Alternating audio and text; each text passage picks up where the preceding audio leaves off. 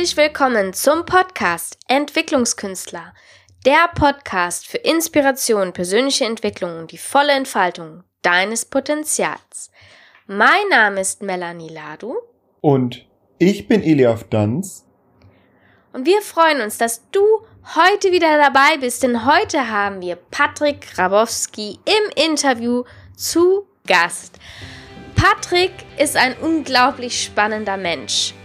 Wenn er irgendwo auftritt, dann ist um ihn herum immer eine riesen äh, Runde an Menschen, die wissen wollen, wie er das geschafft hat.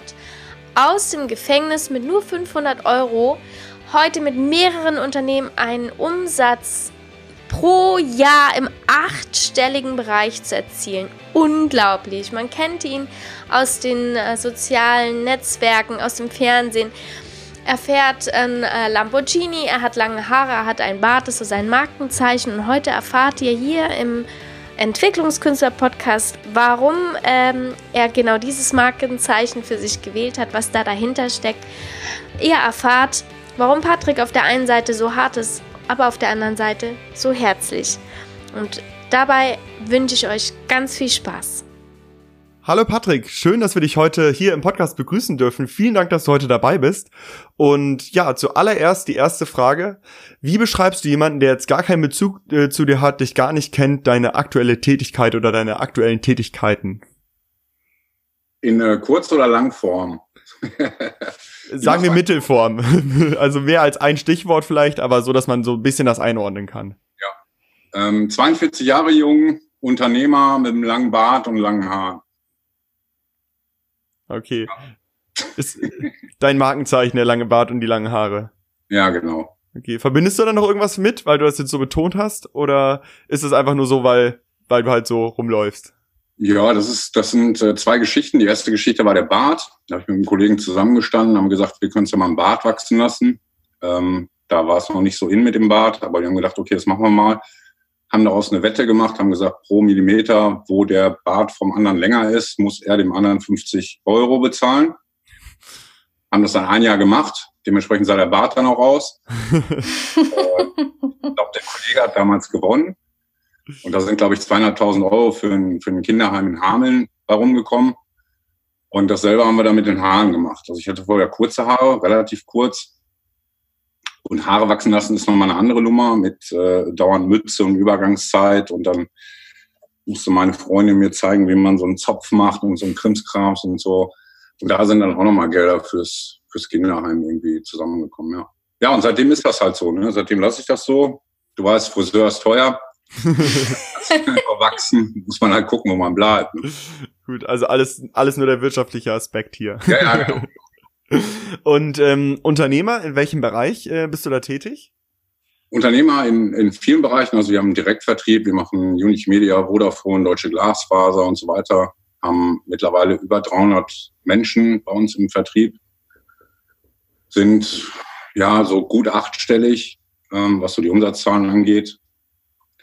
In der United Promotion, dann machen wir, oder mache ich Lurchfrei, das ist halt so ein Brand, wo du so Merchandise und so ein Krams kaufen kannst von mir. Das ist so meine eigene Marke. Dann haben wir ein Kinderhilfsprojekt, das heißt Smiling Eyes. Da helfen wir halt Kindern, denen es nicht so gut geht, gerade in, in Situationen, wo man sagt, okay, können wir dir mit Geld helfen, können wir dir mit einer Lambo-Fahrt helfen, können wir dir mit äh, Eselstreicheln in Holland helfen. Das ist jetzt mal so grob angerissen. Dann haben wir einen mittlerweile sehr großen Online-Marketing-Part, also betreuen wirklich große Brands im Bereich Online-Marketing, Lead-Generierung, komplett von A bis Z bis zur Veranstaltung, auch im Network-Marketing-Bereich. Ja, das war's. Ne? Das reicht auch. Ja, wollte ich gerade sagen, das klingt jetzt nicht nach zu wenig, auf jeden Fall sehr viel, sehr abwechslungsreich. Ähm, hast du so ein, weil es gerade weil es so unterschiedliche ähm, ähm, Projekte sind, kannst du da irgendwie so in einem oder so kurz und knapp so ein bisschen zusammenfassen, was die, wo, so die übergeordnete Motivation ist, äh, jeden Tag diesen Projekten nachzugehen und auch viel Zeit einfach da rein zu investieren? Ja, meine Motivation, also meine Grundmotivation ist, ist nicht mehr Geld. Das war mal Geld. Ich war mal sehr geldgesteuert und getrieben und wollte mehr und größer, weiter, schneller.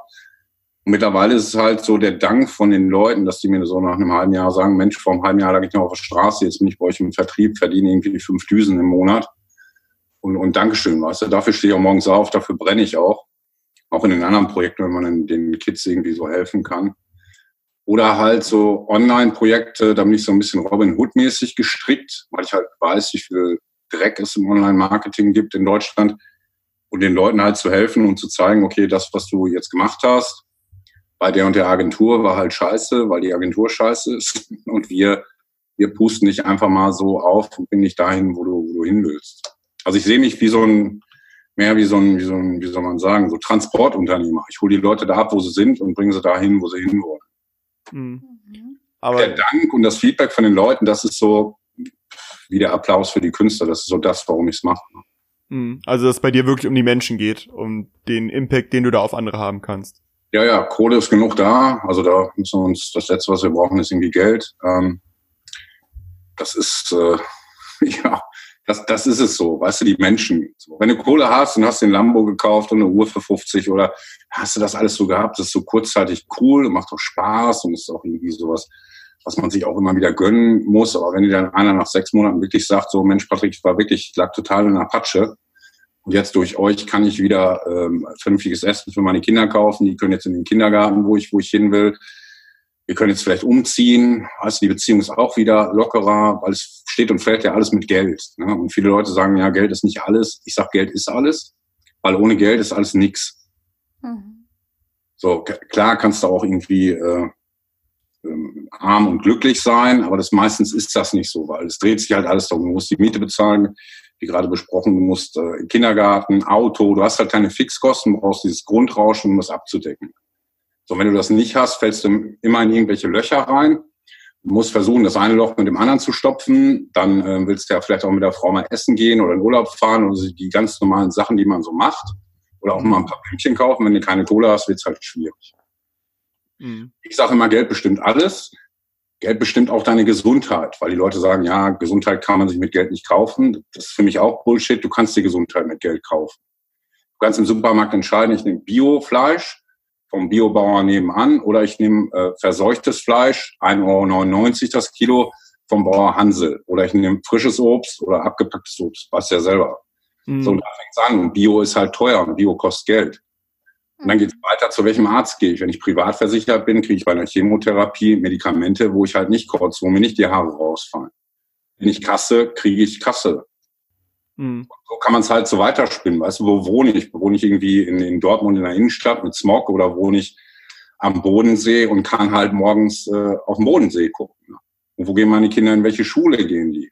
Müssen die auf so eine normale Hauptschule, Gymnasium oder sonst irgendwas gehen? Oder kann ich die auf eine Privatschule stecken? Kann ich ihnen das Beste an Ausbildung geben? In was für ein Auto steige ich morgens ein? Steige ich da ein, muss Angst haben, wenn ich den Schlüssel umdrehe, fliegt der Scheibenwischer ab? Oder habe ich ein cooles Auto, wo ich weiß, damit komme ich cool zur Arbeit und es macht doch Spaß, da mal aufs Gas zu treten.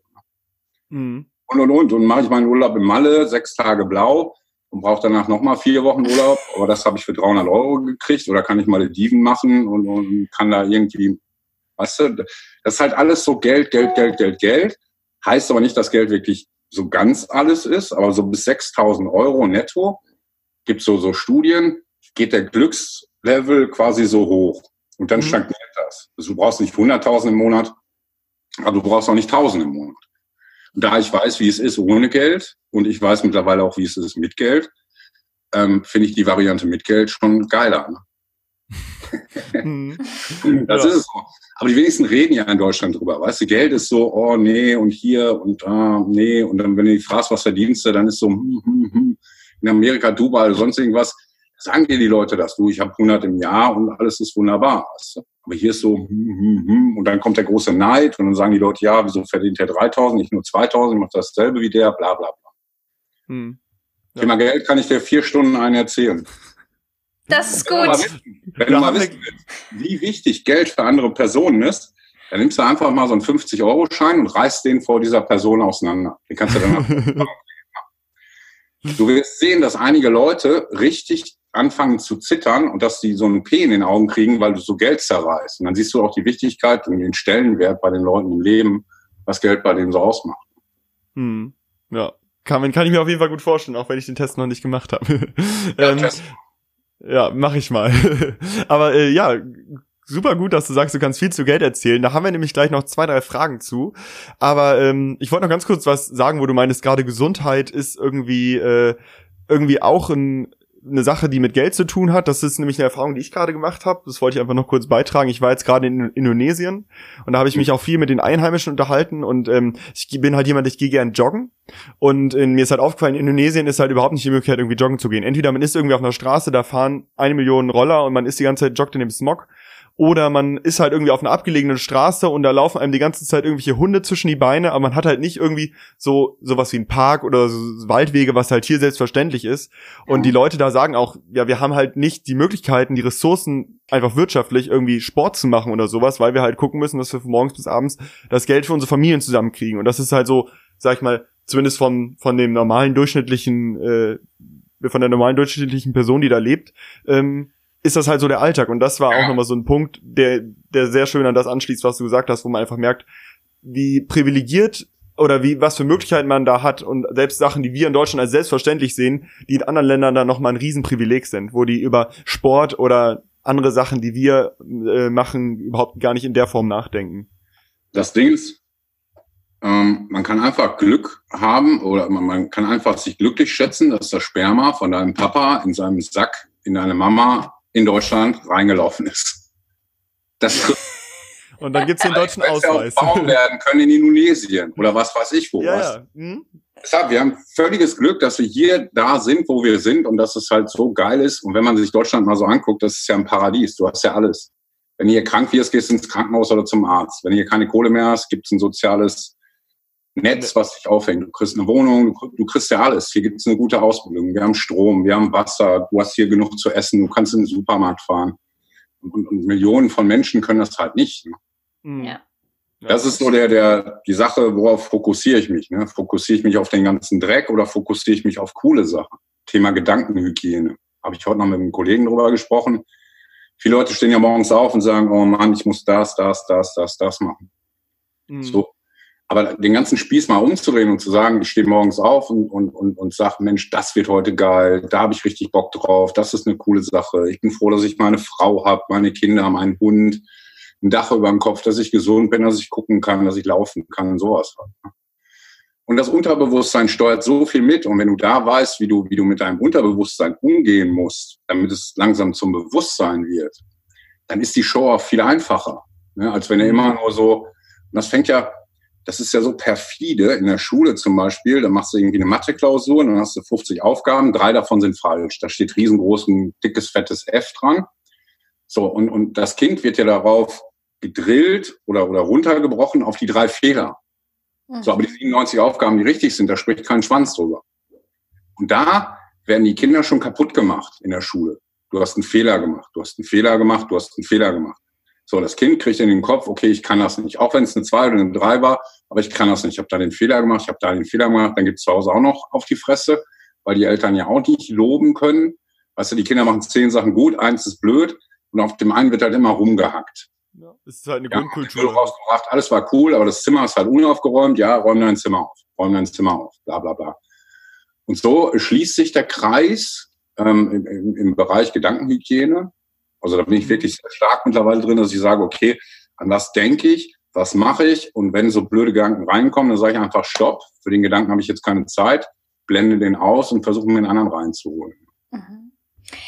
Ähm, an der Stelle würde ich gerne ein Thema aufgreifen, was mir schon öfter aufgefallen ist, wenn man sich, ähm, wenn man dir, dir einfach zuhört, wie du redest. Bei dir finde ich, ist der Gedanke von Dankbarkeit so stark präsent und im Gegensatz zu anderen ist er so sehr stark verinnerlicht. Also wie du es jetzt eben schon gesagt hast, du kannst das schon sehr gut. Andere, die haben Dankbarkeitstagebücher und sind, haben so von außen den Drang, man sagt ja, man soll das machen, jeden Abend sich hinsetzen und aufschreiben, wofür man dankbar ist.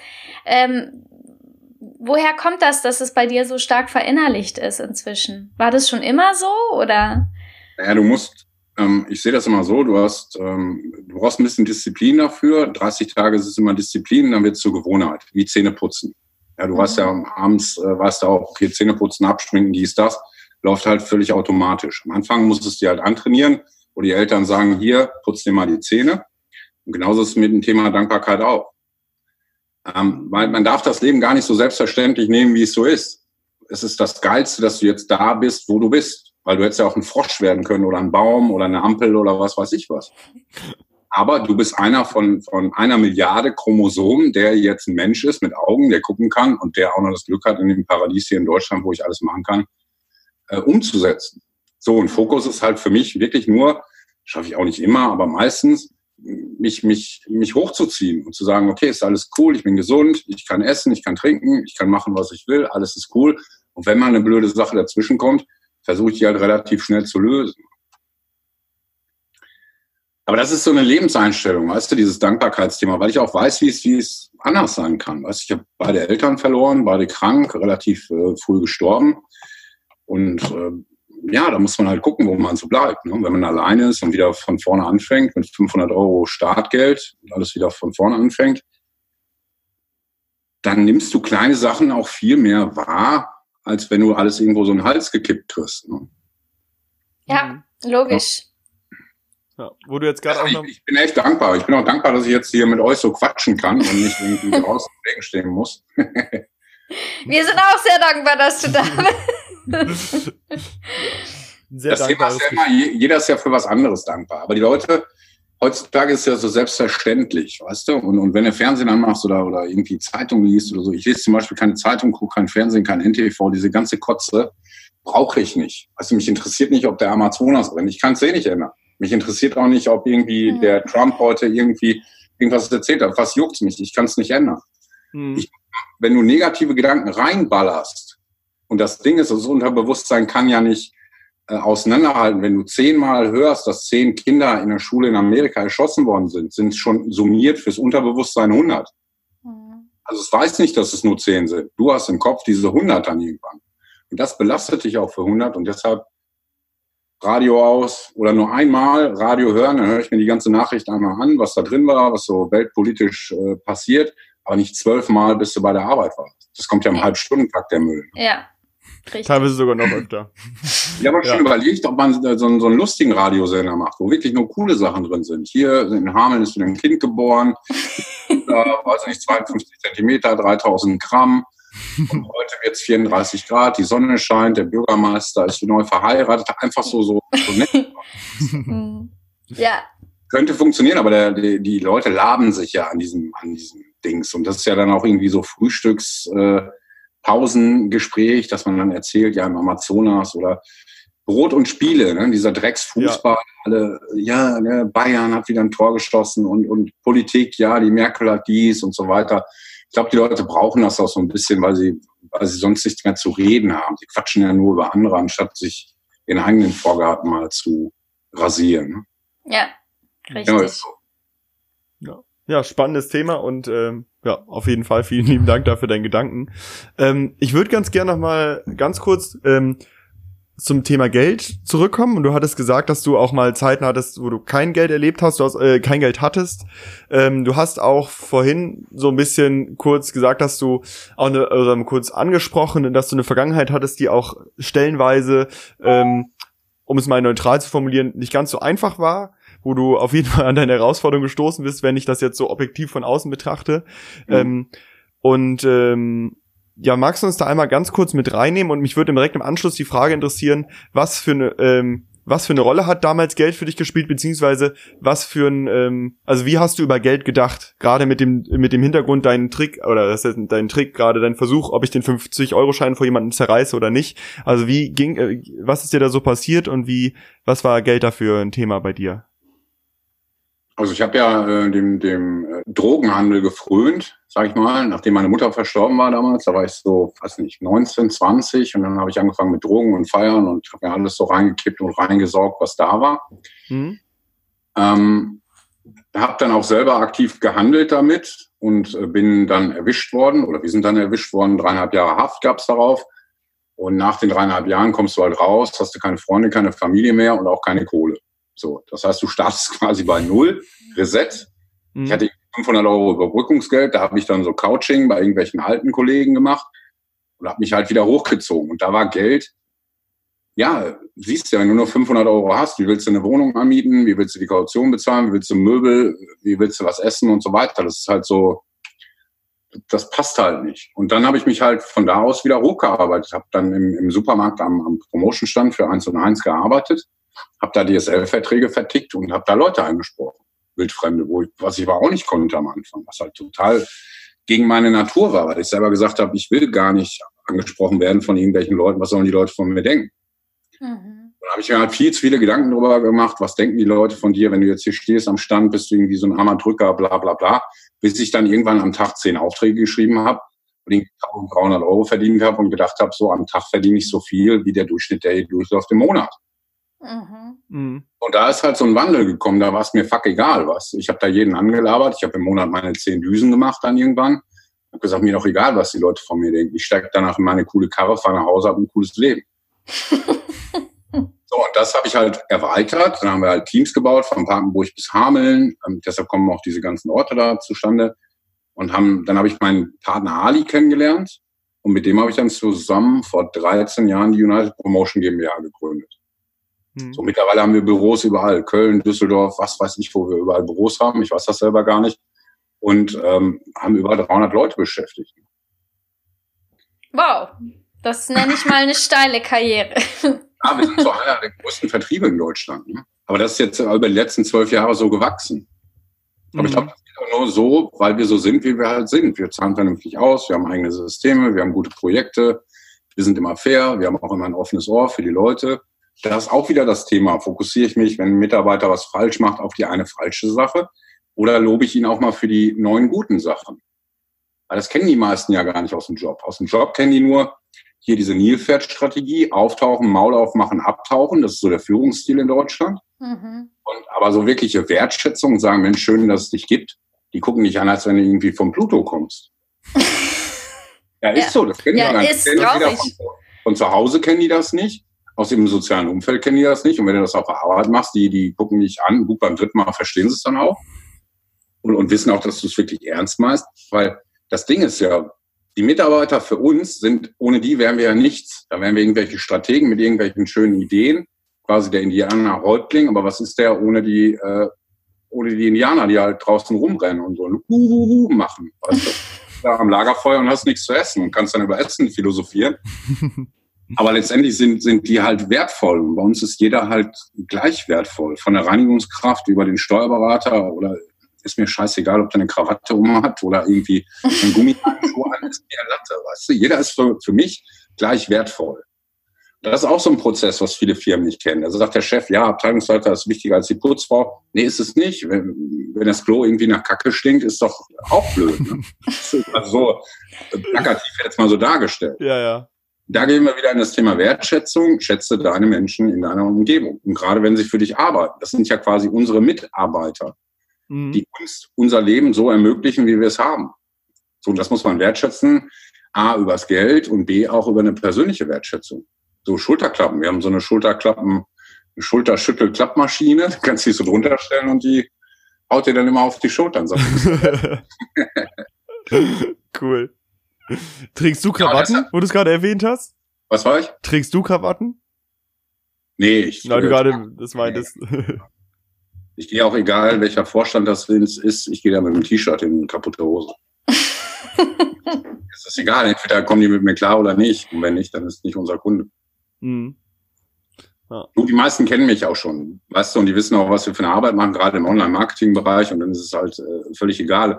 Und wenn du zu so einem Vorstand mit dem Lambo fährst, der ist so laut, dass die ganze Firma schon an einer, an einer Scheibe klebt, wenn du da ankommst, dann ist egal, wie du da aussteigst. Weißt du, dann kannst du auch irgendwie wie dieser Cowboy in New York nur mit der Unterhose aussteigen. Die Leute nehmen dich dann schon für voll. Mhm. Ja, auf jeden Fall. Und ähm, du hast ja jetzt da, sag ich mal, dahingehend eine ziemlich steile Karriere gemacht, von wegen, du warst, warst ja, dann muss dann ungefähr 25 gewesen sein, als du aus dem Gefängnis rausgekommen bist, oder? Kann man 2002, ja. Ja. Und, ähm, und dann sag ich mal, um dann jetzt so eine Position zu erlangen, die, wo du sagst, okay, Geld ist jetzt wirklich keine Priorität mehr in meinem Leben, weil es ist halt da. Ähm, was glaubst du, hast du da in der Hinsicht anders gemacht, als vielleicht das viele andere machen? Weil so die Wunsch haben ja ganz viele irgendwie, dass Geld keine Rolle mehr spielt. Es gibt ja jetzt hier überall finanziell frei und diese ganzen Begriffe, die überall rumgeistern. Ähm, was ist da so, was glaubst du, hast du da anders gemacht oder anders drüber nachgedacht? Ähm, genau, würde mich mal interessieren.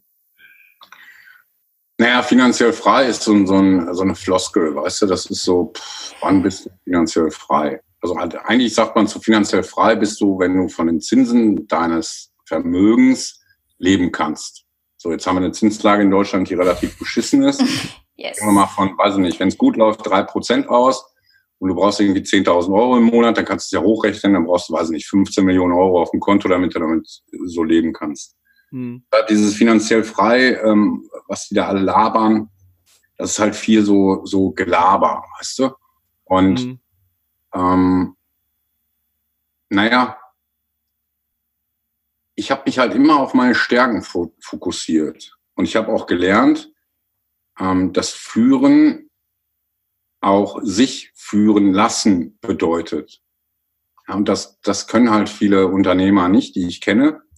Die haben halt Schiss, wenn sie irgendwelche Aufgaben an andere Leute abgeben, dass die Leute das dann schlechter machen als die selbst und deshalb wachsen sie auch nicht.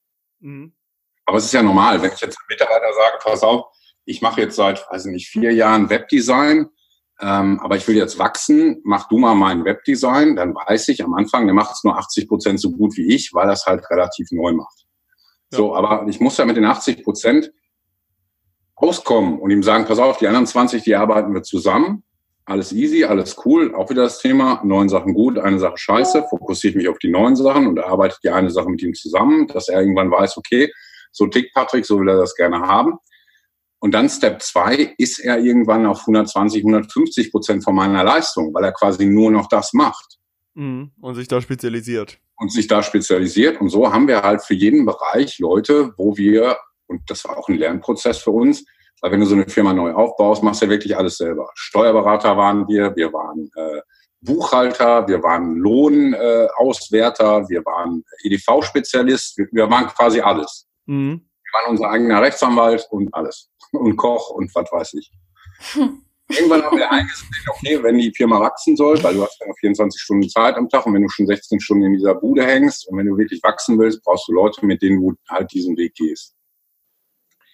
Und wenn du Leute findest, mit denen du diesen Weg gehst, dann teile auch. Weißt du, ich sage immer, wenn du mit Bananen bezahlst, kriegst du Affen. Oder mit Erdnüssen, dann kriegst du halt Elefanten. Und wenn du die Leute nicht vernünftig bezahlst, dann sind die irgendwann weg. Weißt du, weil die sagen, guck mal, der fährt ein Lambo und ich habe irgendwie zwei Brutto. Auf Wiedersehen. Ne? Mhm. Deshalb haben wir ein gutes oder ein sehr gutes Bezahlmodell auch für die Leute entwickelt, wo wir sagen, okay, äh, läuft, damit kommst du klar. Die sind auch beteiligt teilweise an den Projekten und sind teilweise schon 13 Jahre so bei uns. Mhm. So, und das spricht sich ja auch rum. Weißt du, wenn ich ein Posting mache bei Instagram, wir suchen wieder Leute für den Außendienst als Beispiel, dann kennen sich bei mir 50, 60, 100 Leute. Sagen, cool, ich will hier Feuer machen.